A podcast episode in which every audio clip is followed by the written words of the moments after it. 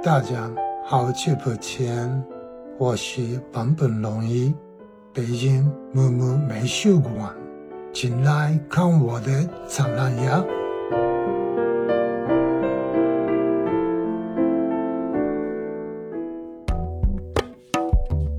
您现在收听到的是由木木美术馆与康麦 FM 联合推出的坂本龙一观音听石展览特别节目，由包括别的电波、Common FM、Fishes Wishes、桂林公园 FM、坏蛋调频、即兴沉默、散场通道、声波飞行员、糖蒜广播、歪播音室、闲板电台、艺术叨叨在内的十二家中文播客联合呈现的十二期特别节目。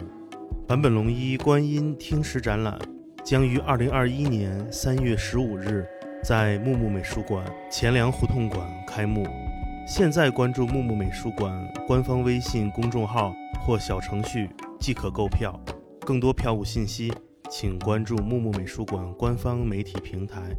音乐使人自由，自由聆听世界。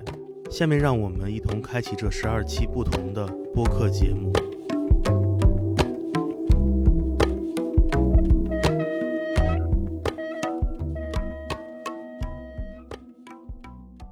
Hello，大家好，欢迎大家收听本期的艺术叨叨，我是 Moni。大家好，我是蓝毅。那这期节目比较特别，大家可能从片头曲也听出来了，嗯这一次与其他十一家播客一起联动的。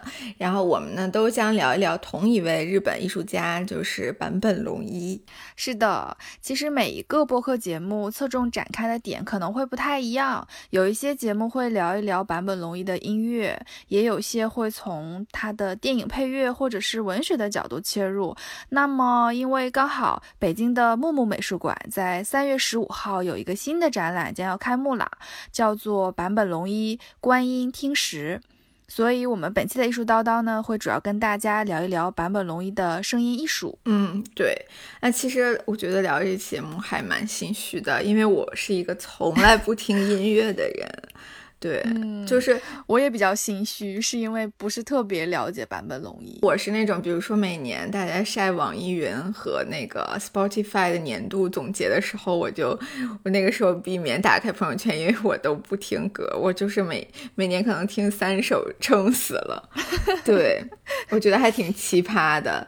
然后呢，其实，在准备这期节目的时候，我就和 Moni 说，也许很多听众朋友也并不是非常了解他，不如我们就聊一聊，比如说我们要去看这个展览之前的话，我们会做哪些准备的功课？对的其实很多展览它的主题。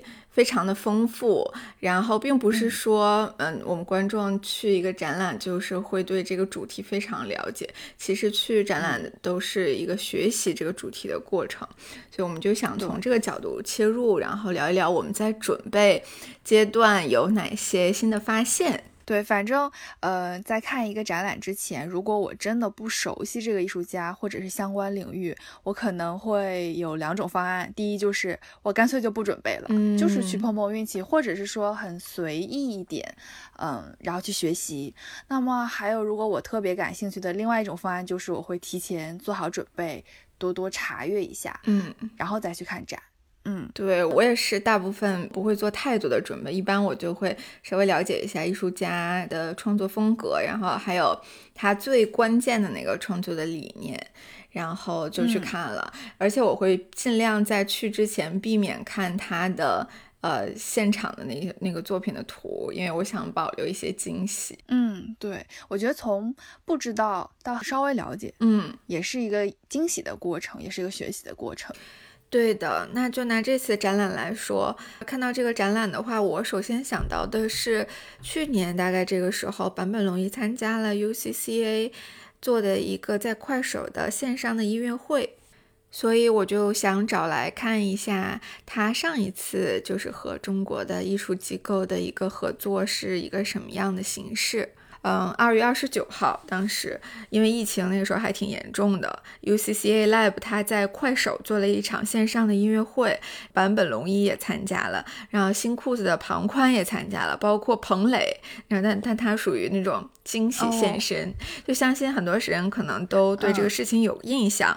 就我可以先分享一下自己的感受，因为我觉得传统意义上我们想的音乐会，而且它这个音乐会的标题叫做良月音乐会，我觉得可能就是就很优雅，是不？我想象的是教授坐在钢琴前弹一首《末代皇帝》或者是《圣诞快乐》劳伦斯先生的电影配乐，就那种我们最熟悉的音乐，就去安抚我们当时就是还比较焦虑的情绪。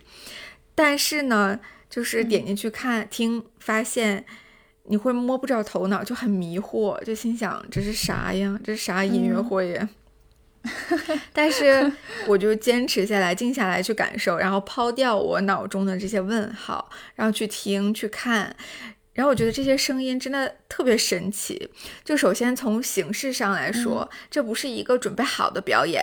所谓准备好的表演，可能是彩排了很多次，然后演奏很成熟那种编好的曲子。这场表演是一场即兴的表演，所有的嘉宾都是。那在直播里，教授开始的时候，他是用那种很日常的器具发出声音，比如说。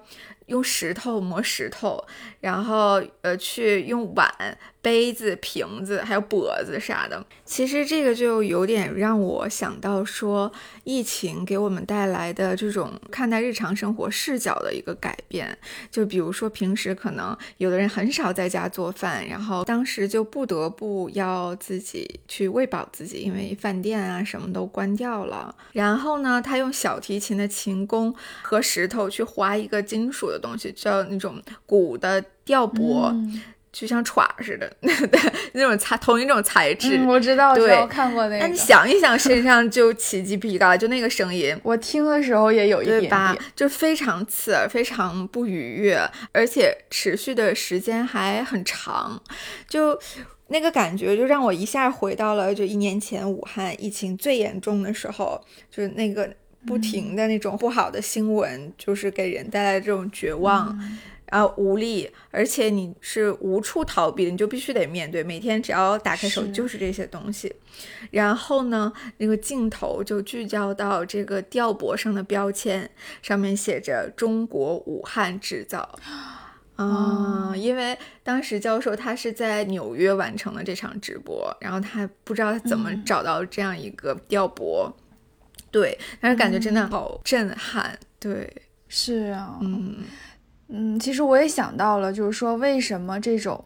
不悦耳，甚至是很刺耳的声音，可以称之为艺术呢？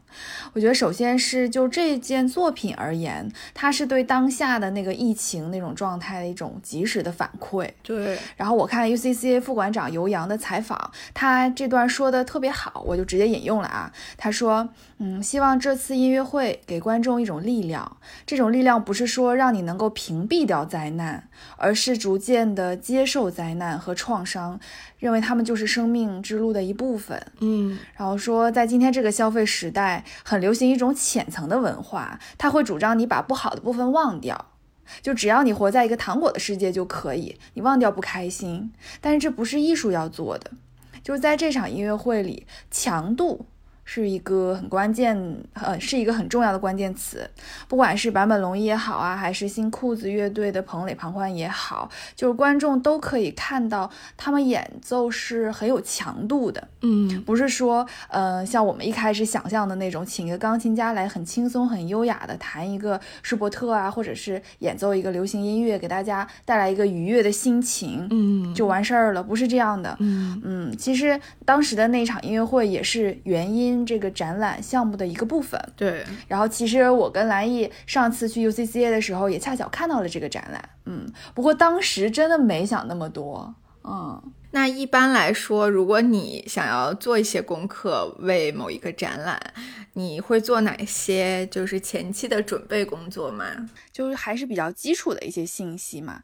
然后我就还买了他的一本书，就叫 SKMT，因为他日文的那个名字发音叫 Sakamoto，嗯，所以其实就是他名字的一个缩写。对，对的。然后这本书就是 SKMT，然后说坂本龙一是谁？嗯，我也是从这本。书里面是他的自传还是别人给他他写的传记？嗯，其实这样，就是他有一种片段式的，就是他的话语的一些记录，嗯，然后很好读，语录吗？不是说 类似这种吧，对的。然后他对各种话题啊、各种社会事件的自己的一些见解和看法。嗯，就帮助你去很快的了解坂本龙一。对，然后后面我在想说，既然他是一个声音艺术家嘛，那还是要多听一听他有哪些音乐作品，所以就去找来他的一些音乐作品再听一听。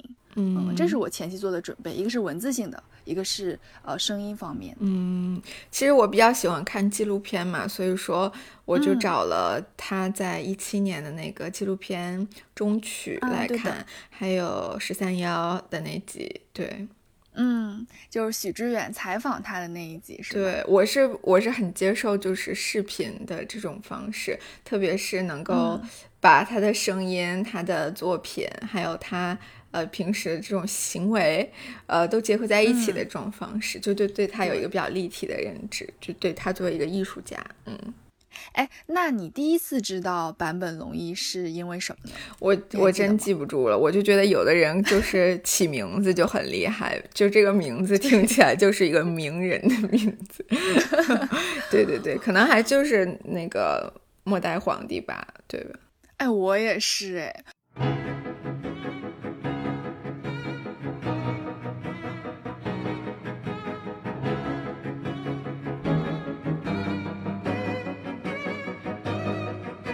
哎，那你知道为什么就是别人都叫他教授吗？一开始时候我也不知道，然后想说为什么都叫他教授呢？后来才查了一下，就据说是因为在他呃年轻的时候不是组建了一个乐队嘛，叫 YMO，全称是啥？啊，Yellow Magic Orchestra。嗯，对，当时说为什么这样呢？因为有那个。Black Orchestra，然后 White Orchestra，但是 Yellow Orchestra 真的就是说以黄种人发起的这种电子乐组合，嗯。嗯，是这样的，然后就是说，当时那个组合其中一个成员叫呃高桥幸宏，嗯。嗯，就说教授应该算是他们组合里面学历比较高的了，所以就一开始他是调侃的这样叫，然后最后粉丝也跟着这样叫了，就叫他教授。然后我就看了一下他到底是嗯什么样的学术背景嘛，说坂本龙一是毕业于日本东京艺术大学音乐系的，本科学的是作曲，然后后来还读了音响研究科的硕士，嗯嗯。所以说，在那个年代啊，尤其我觉得在那个圈子里，他应该还是真的是学历背景比较高的，大家教授。对我还记得你跟我说过，他就是考学也很凡尔赛，就是 当时他们几个都很叛逆，说大家约定好了，哎，我们不要高考，就是这个意思。结果他偷偷报名，他考上了。行吧。嗯，哎，感觉这个名字居然就这样跟了他一辈子，真的有点神奇。就感觉好像是我们跟叫同学之间，什么老板，这什么总，然后什么老师，然后到六七十岁还是这么叫他。对对对，然后大家都这么这么叫他，挺有意思的。对，其实我觉得他们那个组合，就 YMO 的组合，他是什么风格的？就是电子乐很先锋，嗯，就是放一段给大家听啊，好呀。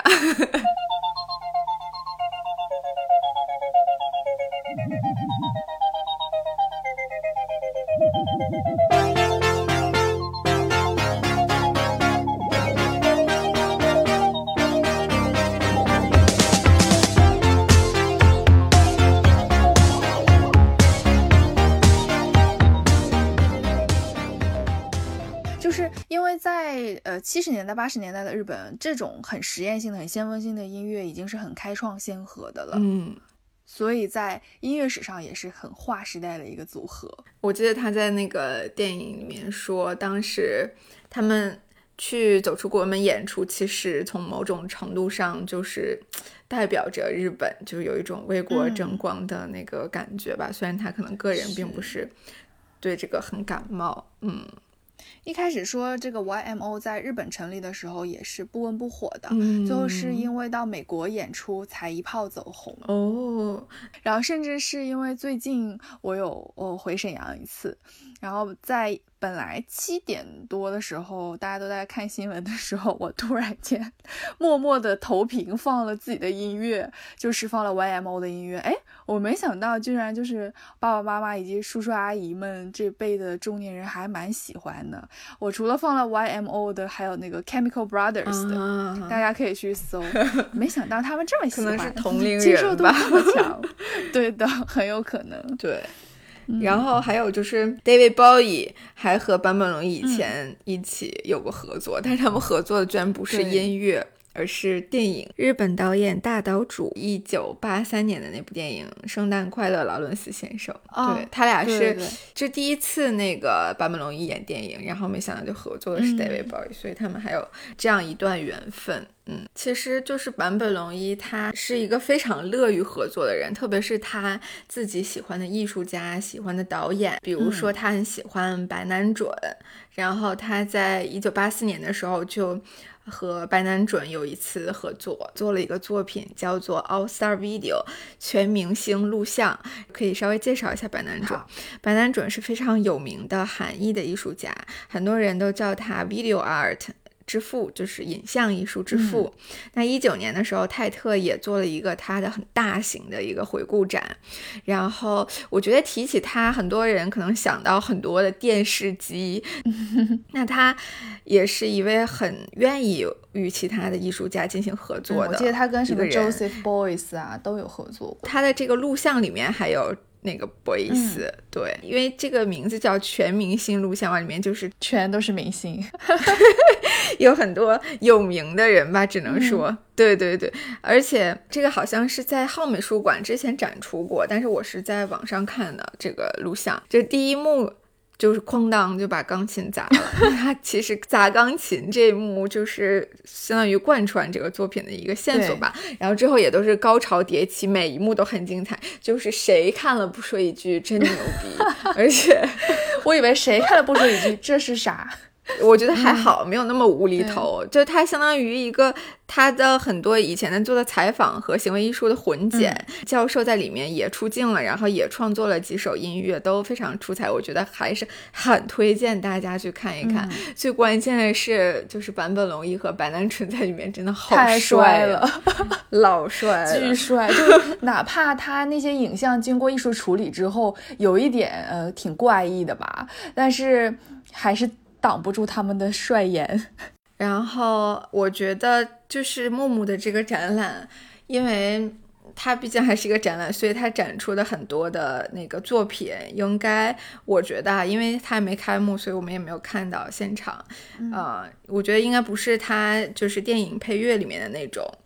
音乐的风格，嗯、因为它应该是声音装置艺术。对，电影配乐就是刚才我们描述那种音乐一起，然后情绪就上来了。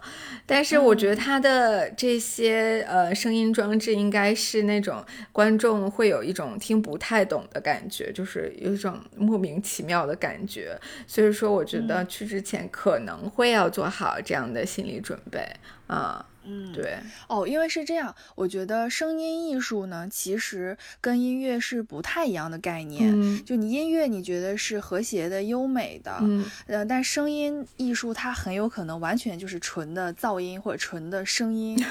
就是，当然我不专业，我不能讲得非常的清楚。我可以推荐大家看一篇文章，嗯，是在中央美术学院美术馆的官网上有一篇文章，叫做《何谓声音艺术》。嗯嗯，我到时候会放在 show notes 里面，大家感兴趣可以去看一看，里面有就是讲的非常的专业，然后说什么是声音艺术，以及到底有哪些展览是跟声音艺术相关的。其实可能早在呃九十年代或两千年的时候，就全世界的这种。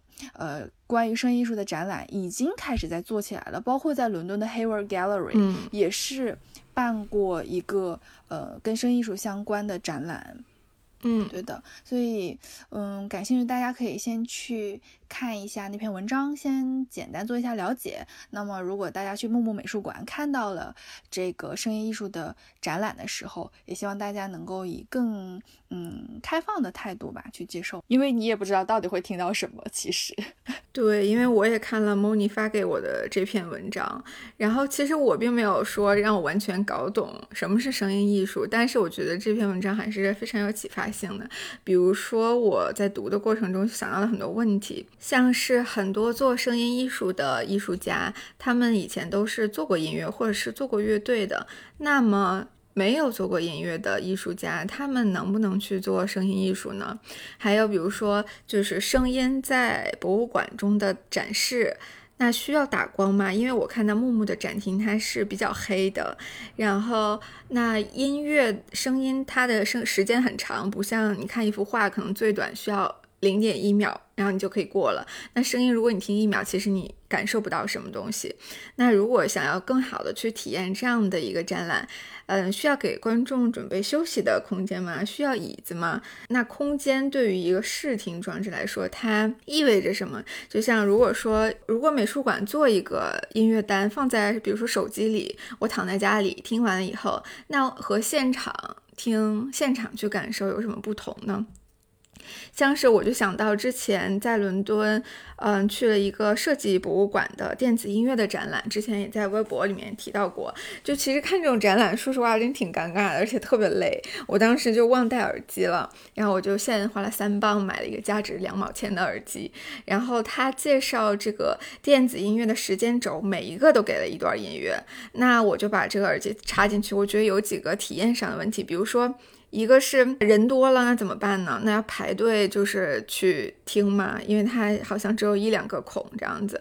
还有就是观众就这样走下来会很累，而且整个看展也很漫长。嗯，那我觉得这个可能是体验上的一个问题吧。我觉得我最喜欢的 展厅就是那个博物馆里面最后一个展厅，是一个模拟的第一厅。嗯，所以说也希望我们听众可以带着批判的眼光去看，然后和我们分享你的看展的体验。你有对之前看展览中的这种视听装置有什么印象吗？我记得。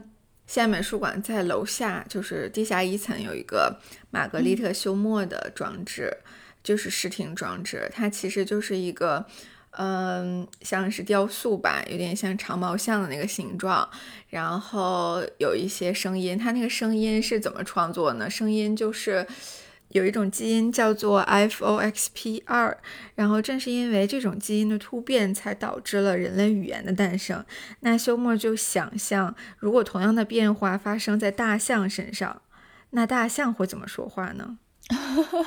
所以长毛象是怎么说话？就是噪音，真是噪音。因为我后来发现，我之前看过那个作品，就是我有一次去巴黎的，可能现代艺术博物馆，在东京宫旁边的那个。它有一个非常大、非常漂亮的大的那种呃当代的壁画的一个展厅，然后中间就是那个像，然后播放的那个声音。我当时既没有注意到这个像，也没有听到这个声音，但是我在那个展厅待了很久，甚至我觉得有点吵。对，就是存在感不是很强。但是其实这个玛格丽特·休谟这女艺术家还是非常呃有想法的一个。艺术家对，嗯，其实我觉得声音艺术像是一方面觉得有那种很噪音的可能声音艺术，那又让我想到了约翰凯奇，就 John Cage。对，我知道四分三三秒嘛，就从头到尾都没有声音。就是我第一次听那个的时候，还是，嗯，我一个朋友说你去听一下吧，约翰凯奇的。我真的从头听到尾，我没有听到任何声音。后来我觉得，哦，其实无声也是一种声啊，也是一种艺术的。表现形式是的，嗯嗯，然后又说到声音本身，其实坂本龙一就是一个非常喜欢自然的声音的人，他会采集，比如说雨水的声音啊，然后之后，呃，我还记得在十三幺采访的时候，他特别俏皮。他和许志远两个人走在街上，他就像孩子一样，就一直敲打着路边的那个铁栏啊，或者是井盖啊，什么声音啊，就当当当敲敲响，就这样，他就收集这这一类的很自然的世界发出来的声音。是，包括他去南北极圈的那个。冰川的那个项目，对对对。然后他说：“我正在把声音调上来，对着镜头说，超可爱，真的好可爱，但是又很形象。就谁能想到，你把这个放下去，你在不是在钓鱼，是在钓的是声音。嗯，对的。然后包括他也去大自然里面去聆听和收集各种各样的声音，去放到真的放到他的音乐里面。所以说。”就是我有一件在这个展览里面非常期待的作品，就是坂本龙一和高谷史郎的一个合作的作品，叫《生命等于流动，不可见，不可闻》。嗯嗯，其实他们两个之前在呃二十多年前就有过一次合作，就是坂本龙一有一个。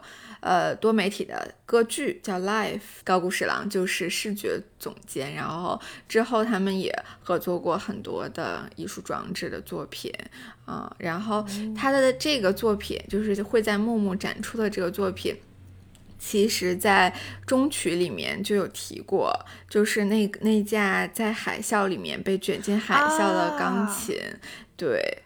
嗯，是的，想起来了。嗯，因为这个点其实是纪录片里面最打动我的一个点，就是坂本龙一说，人们是慢慢在社会进程当中不断工业革命发展，然后才去创造出这些乐器。然后这些乐器是怎么做出来的呢？比如说钢琴的话。它就要找一些说在六年以上历史的木头，然后把它们压在一起，然后要通过非常大的压力，然后做到某种模型，做成某种形状，然后去呈现出一种所谓的准、很准的声音。对，嗯，人为给它调出来。但是二零一一年的那场日本的地震和海啸，就把这这架钢琴卷进了海啸当中。然后这架钢琴再重新出现在地面上的时候，它其实就在呃现在的那种音乐标准上面是走音的。但是坂本龙一就也没有调，他就在那个琴上面弹，他就会觉得说，呃。人们觉得现在这架琴的音准不对，会说这个琴松了、走音了。其实这不是走音，而是自然的物质它本身的一个声音，它正在回归到原来的那个形态。对，回归到自然的这个状态。对，所以说钢琴的这种状态，其实对自然来说才是自然的，但是对人类来说才是确实不自然的。我觉得他这个观念是我印象非常深刻，所以说我也。格外期待展览里面去有这件作品啊！我也是，就是对他那句话的印象特别深刻。他其实是非常提倡人们要敬畏自然。嗯嗯，是的。然后其实我觉得自然也给了。很多艺术家灵感啊什么的，包括坂本龙一，他其实慢慢的了解当中，发现他非常提倡环保，然后对让大家去关注人类。的这些行为和活动对于自然的影响啊什么的，我觉得还是非常有启发性的。我就觉得坂本龙一他不断的去从自然里面提取声音，然后放到音乐中，就除了我觉得艺术家除了提出一些问题，同样也是给人很多看问题的角度，包括以前可能我们都忽视掉的鸟的声音呀、河水的声音呀。这些声音，我觉得也许看完这个展览就会发现很多之前并没有发现的一些看问题的角度，而且我还想到一位呃艺术家秦思源。就是这个，其实让我想到秦思源的声音博物馆的项目。我觉得在艺术行业工作的人肯定会知道他，无论是作为前 U C 的副馆长，还是艺术家、策展人，然后他还做过乐队。但我还是稍微介绍一下，那秦思源他是中英混血，但是他说着非常标准的京片子。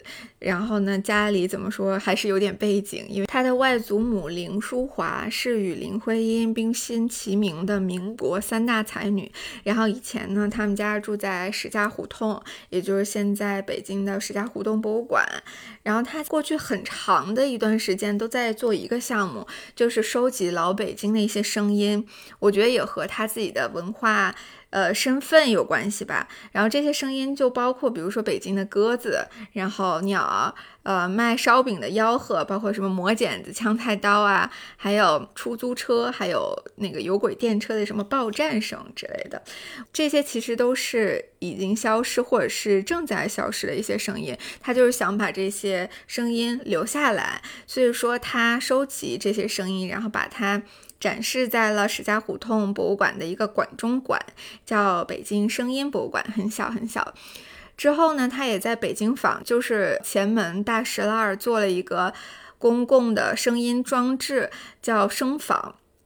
然后他是把一个他收集到的一些，嗯，这些声音放在了人们能够坐下休息来街边的那种椅子下边。嗯，然后它并不会一直响，只有你坐下来的时候，偶尔能听到一点儿。其实就把你会拉回以前老北京的那个时候，其实。放在那个地方也是，呃，很自然感觉。其实我在大学的时候在尤伦斯实习嘛，然后就有听过他的对谈。然后其实他和 UCCA 也一直都有很多的合作。但是我真的去了解他这个项目，还是因为一七年的时候，他和王嘉尔一起录了一期生活相对论的节目。然后那期节目里面，王嘉尔就是跟着他一起去做这个项目，一起去北京的各个犄角旮旯去采集声音。我觉得还是挺有意思的。而且我还想，就是今年其实很多展览都去探讨自然和艺术，或者说自然和人工的这个议题。比如说，就西安美术馆刚刚结束，西安美术馆刚刚结束的《设计之自然本源》，就是里面提到很多，嗯，设计著名的设计师他们的一些作品都是灵感来自于自然。还有像设计互联的那个源于自然的时尚，在深圳的那个展览，就是主要探讨的是。自然对于时装设计的一些启发，所以我觉得，嗯，这个还是挺重要的艺术创作的一个主题吧。嗯嗯，是的，呃，然后还有一个作品我也蛮期待的，就是坂本龙一和真锅大度的合作，是因为 这这名字我都都不太很了解。虽然这个名字你不是很了解，但是说其他非常有名的作品，你肯定知道。他就是里约奥运会东京八分钟的那个创作者，对，所以他就是现在非常非常有名的新媒体艺术家，也是 DJ，然后也是也会编程，也是音乐人，对他们两个也有一个。合作对，嗯，所以这个我也是蛮期待的。那我们刚才聊的都是讲坂本龙一关注自然的这一面，那其实他也是一个特别富有社会责任感的艺术家，他也反战反核，嗯，然后我就想到了刚才蓝姨也提到了，就是说一一年的时候，日本发生了一个很大的地震，嗯。然后其实是因为这九点零级的地震呢，就带来了也有海啸，所以就席卷到了周边的很多福岛啊、宫城啊这些地方。位于福岛的一个核电站就受到了严重的损伤，就导致了核泄漏，所以那个地方是成为禁区的。嗯，坂本龙一呢，他第二年就赶紧前往了这个核泄漏区。然后他是以音乐人的身份给灾区的灾民演奏了一场音乐会，嗯，然后其实他就是试图通过这种方式想给大家传达一种力力量吧，用他的音乐，然后去鼓励人们渡过难关。当然也是说，希望大家能够有一个意识，就是要敬畏自然，嗯，尤其在三幺幺大地震之后呢，日本的电力公司就在当时就决定要重启这个核电站，那坂本龙一其实就是。呃，立刻站出来说反对，因为他当时是一个非常坚定的反核运动的人士。嗯嗯，但是特别遗憾的是，嗯，他的反核抗议也没有达到效果。就是三幺幺地震之后，日本在三年之内又重启核电站。他就讲说，为什么会有海啸啊这样的呃自然灾害呢？有很多人为的因素来影响到了环境，环境之间这样连带的反应，最后。地球给人们的灾难，所以他还是要告诉大家敬畏自然。对，然后虽然说他的提议并没有什么 效果，但是他还是以自己的行动去做出了一些抗争，比如说，对，嗯，本该今年的那个日本的奥运会。是邀请他去创作一些呃音乐的，但是他就拒绝了。他就觉得这个泄露肯定还是有辐射存在的，然后就是日本不应该就是去承办这样的一个大型的赛事。嗯嗯，所以我觉得他是非常有社会责任感的一个艺术家。嗯，然后他也在用他自己力所能及的影响力去改变大家的一些想法。嗯嗯，就是艺术的力量。包括我们刚才讲到的那个和 UCCA 一起在快手的直播，然后坂本龙一是没有收一分钱的，他一开始都没有问多少钱就拒绝了，然后后面这个项目有了赞助商的支持，就是预算稍微多一些，但他还是不要，最后就是他同意把。应得的这个酬劳捐给中国的一个基金会，就是去用于抗击疫情。我觉得看这个消息真的还蛮感动的。而且我记得他在接受采访的时候嘛，嗯，就是问他说：“你经常给电影做配乐，那有没有什么样的电影你是不接的？就是让你去做配乐你也不做的？”他说：“就是跟战争有关的，嗯，而且是跟法西斯主义有关的，嗯，他就不会去做，因为他本身也是特别反战的一个艺术家。”是的，是的。那他为什么样的电影配乐呢？我觉得他是为自己很欣赏的导演。对的，嗯，像是他为大岛主导演也是，呃，做了那个《圣诞快乐，劳伦斯先生》的配乐，包括还有最近比较有名的就是那个《荒野猎人》。嗯嗯，对，呃，小李子的电影。嗯，我去听了一下，因为纪录片里面有提到嘛，真的很宏大，很壮阔。然后我就看到了，呃，《知日》杂志对他的一个采访。就是那个那本杂志的名字叫 BGM 之魂，虽然听起来有点怪怪啊，但是里面又采访了很多艺术家，就是为电影配乐创作的艺术家。然后其中一个就是采访了坂本龙一，嗯，然后就是说，那当时你在为《荒野猎人》在创作的时候有哪些想法吗？他说，我就是完全聆听自然的声音。他说，我看到了电影的画面，那我。就直接创作出来了，就是这样。然后包括说末代皇帝的那个也是，末代皇帝是他非常临时接到的一个工作，他本来就是被邀请去呃拍戏当演员，然后中间可能创作了一个，大家觉得哇太有才华了，然后就想委任 他做所有的音乐，他就在一周之内创作了四十五首。对，然后还有就采访他说，你觉得电影一定要有配乐吗？然后他说：“其实电影不一定要有配乐的，嗯嗯，有些电影可能从头到尾都只有对白，没有声音，也没有配乐。但是如果这样恰到好处的话，可以不需要配乐。嗯，那说什么样的配乐是好的呢？就是说它已经自然到你不一定完全注意到它的存在，它是跟电影非常好的融合的，这就是最好的配乐。嗯，然后我就想到了说。”嗯，之前那个断背山，嗯，因为我当时的毕业论文写的就是断背山的配乐。你不是学翻译的吗？对，然后就是那篇论文，就翻译了一篇论文，它讲的就是，呃，断背山电影配乐的一个论文。然后一开始就是他还用了一个单词叫 score，我想 score 不是分数的意思吗？然后啥意思？后来才知道 score 就是电影配乐的意思。哦，哎，我真的不知道。对，然后。我之前在写论文之前也是不知道的，然后我第一遍看断背山的时候，我只是就是情节吸引嘛。可是当我看完那篇论文，就是讲怎么去构思这个配乐，在什么时候怎么去创作这个配乐的时候，我在看第二遍再带入电影的时候，我觉得配乐太伟大了。嗯。然后我觉得它伟大在什么地方呢？伟大在它不是说音乐有多么动听、多么好听，让你特别印象深刻，而是在于它跟电影完全融为一体了。它没有抢了电影的风头，但你又觉得有了这个配乐之后，这个情节就更饱满了。嗯，所以也推荐大家也可以去看看《断背山》的这个电影。对，我觉得其实从电影配乐上面去看，就是能感受到坂本龙一他有非常多的优秀艺术家的特质，比如说敬业。其实电影配乐就类似于是命题作文嘛，就也类似于像艺术家委任作品。这种形式，嗯因为艺术家他主要的收入其实也不都是卖作品，他有很多，比如说帮某个机构啊，或者是什么企业啊。邀受邀，然后去委任创作一个作品，他可能会有一些收入，就类似于接活儿，对。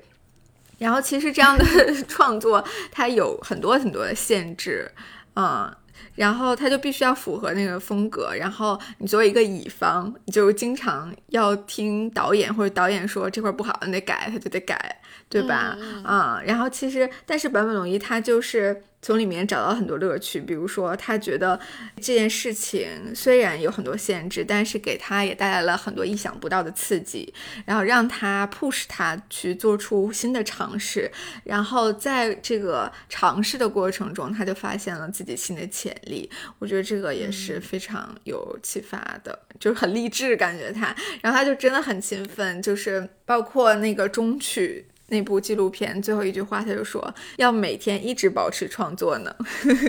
是啊，对而且你说到刚才那个乙方嘛，我就想到了还有一个呃小故事，就之前那个电影导演就跟他说，哎，你这配乐创作的我不是特别满意，你要不改改吧？对对对，我记得。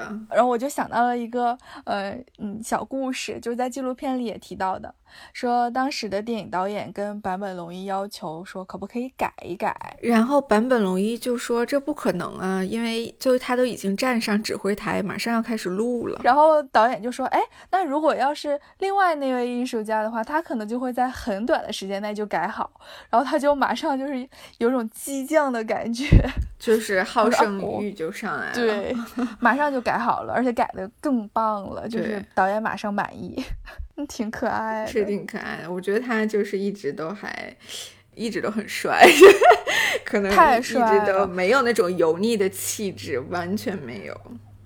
我第一次见他，其实反而是他六十岁以后的样子了嘛，嗯我就已经觉得非常有气质了。嗯嗯，当时在纪录片里，你有没有注意他换了大概三个到四个眼镜框？没有，都好帅，这他每一个都很帅。然后我觉得他非常儒雅，嗯，然后后面就去找他年轻时候的照片看，我就阵亡了。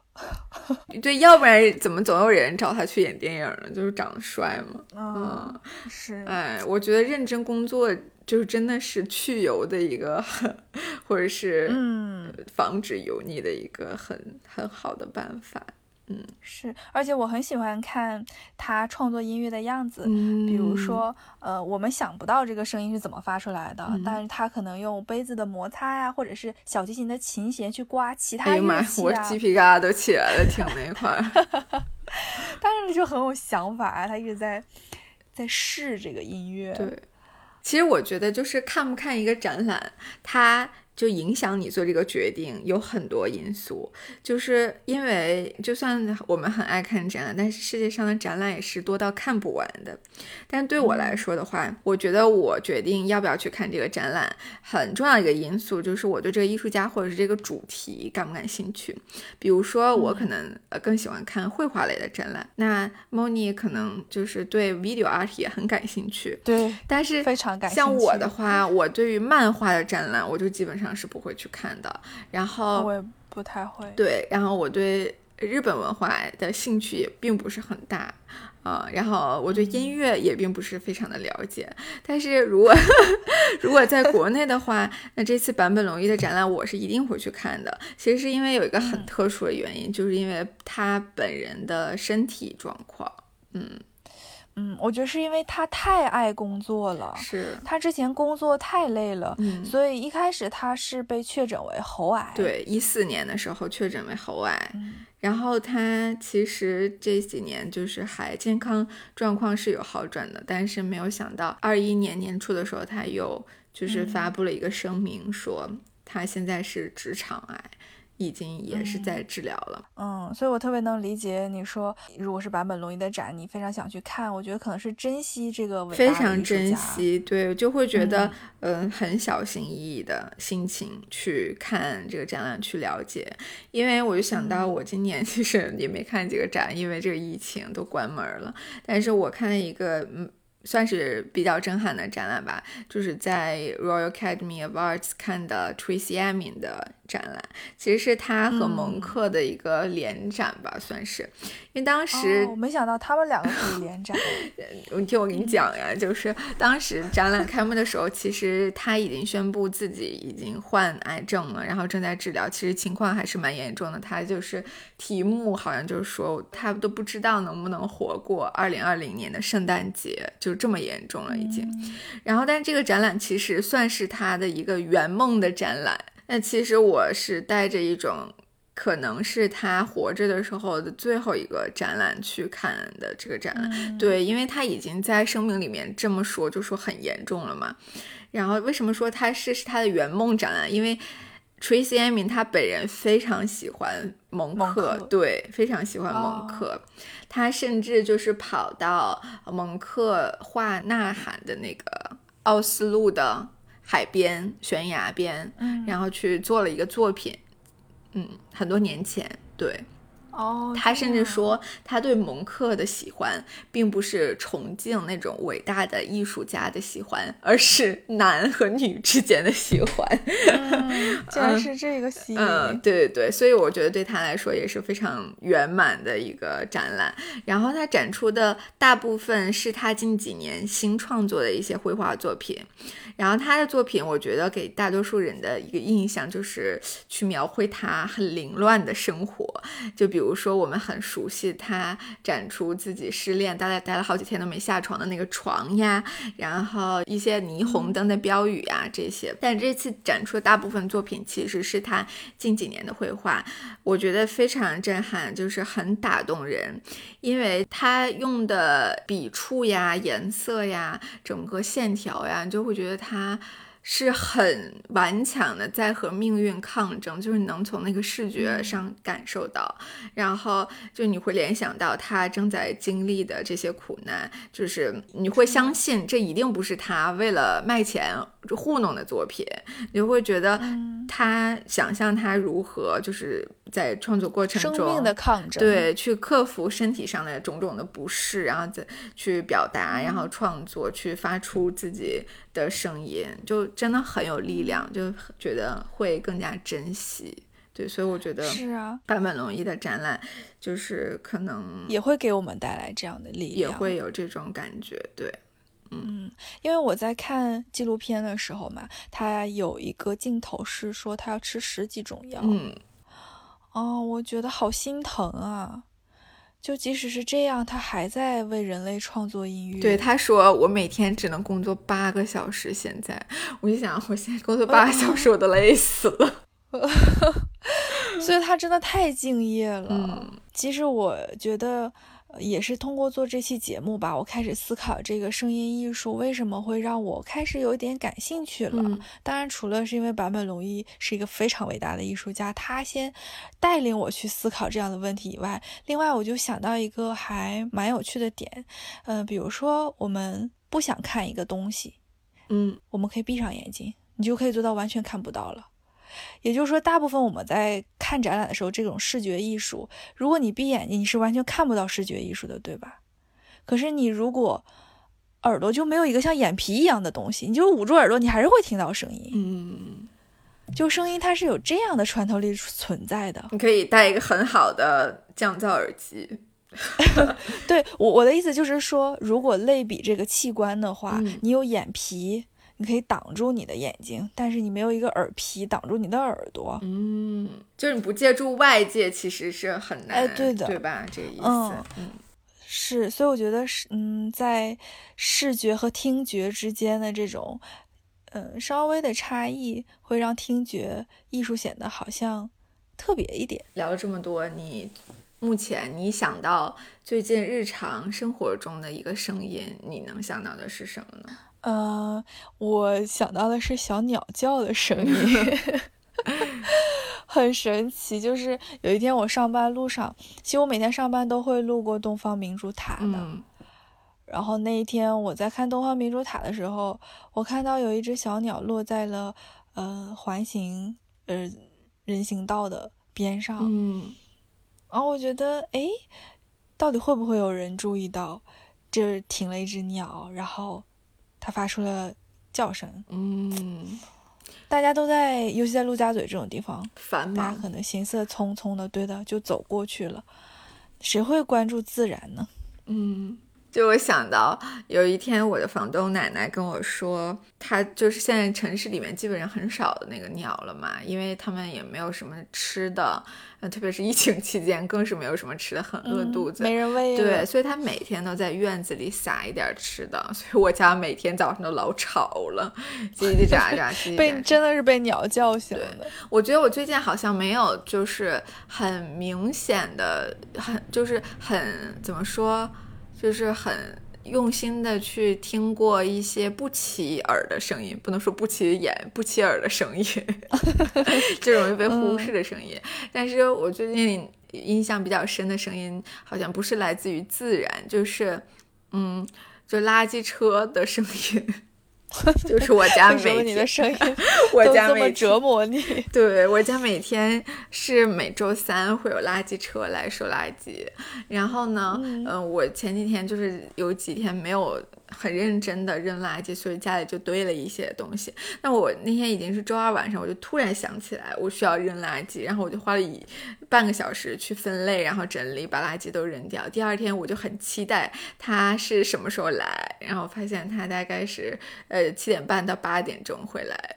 嗯，然后我还我还出门去观察他们是如何就是收集整个街区的垃圾，然后倒进桶里的，就哦有点无聊。但是也是一种观察了。嗯，对，因为我太久没出门了，我觉得我好像听不到什么自然的声音了，已经。哦，希望你早点能出门，早点去看展，啊就可以跟我分享更多哎，我话痨，对不起，我又想说，我其实我没有很久没出门，我上个礼拜去 Richmond Park 看小鹿了。你那鹿一点儿都不小，我觉得很大了。嗯，没有啊，就是有小鹿也有大鹿。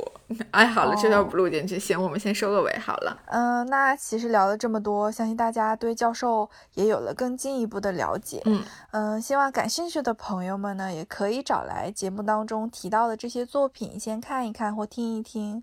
那有条件的朋友，比如说在北京的，或者是可能会去北京的朋友，呃，也可以去木木美术馆看新的展览哦，嗯是在呃龙福寺的那个馆，嗯不是在七九八的。对嗯呃，里面会有教授跟其他几位艺术家合作的声音装置的作品。那本期我们也会有一些听众的福利，嗯，我们一共会送给艺术大道听众十张展览门票，然后我们会在微博、呃送五位，然后小宇宙送五位，那其中有一位随机的限量版门票是坂本龙一限量发行的一张 CD，就是很珍贵哦，所以说我觉得大家可以踊跃的参与一下，然后拿着门票去看展览。嗯，那最后就是祝嗯教授早日康复，然后带给我们更多好的音乐作品。那本期的玉石叨叨就到这喽，我们下期见。好的，呃，谢谢大家的收听，我们下期再见，拜拜。